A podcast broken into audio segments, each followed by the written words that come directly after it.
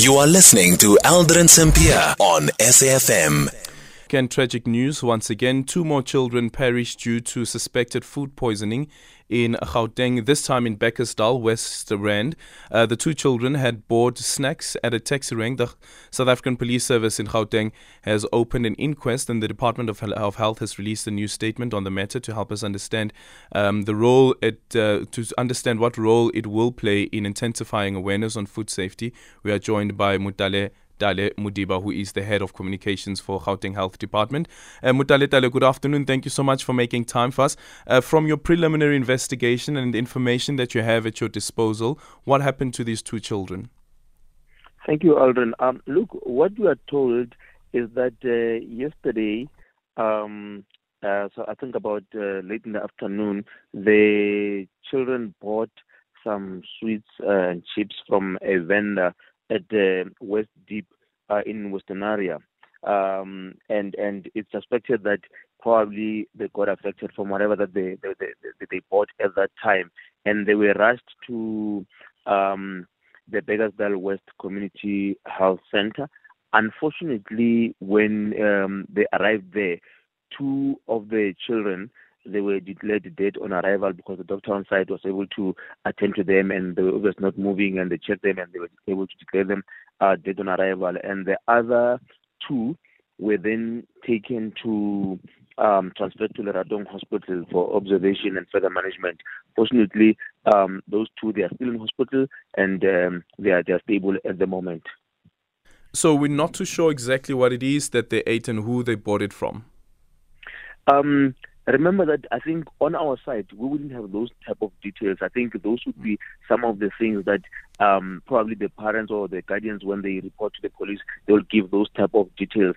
Um, in a sense that we, the first point of contact for us was when they were brought in to the health facility, and um, we had to then attend to them, and and the, we were told that they they bought some um, simple chips and and and some sweets.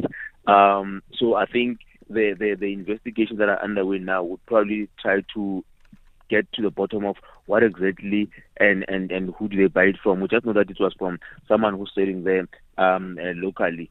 So yep. yeah, it's one of those things, and hence I think our campaign um, that, by the way, we, we've been busy with this campaign since the beginning of this year, going to different communities, um, just trying to raise awareness on some of these issues in terms of um, communities being aware of, of even when you buy and supporting your local um, business people, you just always be, make sure that um, you buy right, you you you you, you check the, the products that you are actually buying, whether they're not expired, um, whether they're in the good in good condition, the condition of what you're buying, so just those basic things. Uh, because we, we become aware that there is a proliferation of some of these goods in our communities, which sometimes um, don't follow the right uh, regulations mm. or don't comply with the laws in terms of the type of food. You find that a, a tin of fish which is not labeled, which is but you are told is a tin of fish, things like that are things that we are alerting communities on to be more aware. What is concerning us now is that it's little children who obviously they would not have the capacity to yeah. be able to check all of those things when they go to these shops. And hence we're saying to parents and guardians that it's our responsibility as well to make sure that now that we know that there's this, this risk in our communities, let's not just send our children to go and buy streets there and so forth. But we're sure, not sure. Sure, but but even the parents, sorry Motalatale, because we're running out of time. But even the parents would be naive to that. Um, they wouldn't be as informed as a food control department, for instance, in the Department of Health. So shouldn't the food control department be the one that's investigating these? Look, we've got what we call environmental health practitioners uh, what what people used to call them uh, health inspectors. Mm. Those are based at municipal level. And we at the province we provide oversight, we work with them, but the implementation of these programs is actually at the municipal level where if you want to open a spaza shop, for example, they will be the ones that accredit you, give you that certificate that you can display to say they've checked you, you qualify, and, and you meet the required standards and so forth. And regularly, they will do those regular um, inspections there.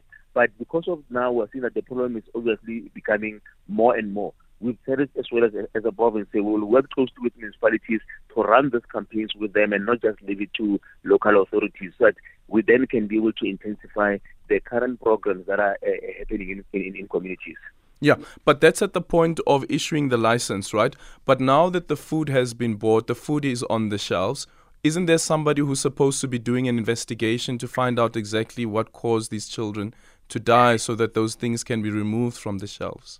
Yeah, currently, part of the investigation involves the police. Remember that the police would have come in once there's an inquest that is open. They take the samples and then you, you, you it, it becomes their scene basically. Just like it happened in Soweto, where they came in, they took the samples and so forth, and they will then proceed with that process of testing and actually probing further in terms of um, the forensic aspect of things, of, of, of, testing as to where exactly is the source of this, what would have caused um, the children to, to die. Is it from the food that, uh, from the sweets, or is it from something else? Because at this point in time, and until you have those toxicology reports and so forth, we, we just know that it's yep. food poisoning, but as to what exactly, we're not sure. So yesterday we spoke to the family of Neokang, one of the children who died in Soweto, uh, Florence, and she says that they were told that they will need to wait for at least a year to know exactly what led to the kid's death. Why is it taking so long? I'm not sure who would have told them that, but I know that it's not true because we are in touch with uh, SAPS, and they have obviously committed that this matter would be fast tracked. And I don't want to obviously commit on their behalf, but I know that it won't take more than a month for them to actually finalize um, the report around this from what they've been able to give us. So I wouldn't be sure as to who exactly would have given them that, but that is certainly um, not true in terms of this particular case. Okay, thank you so much for your time. Motalatale Modiba is the head of communications for the Gauteng Department of Health.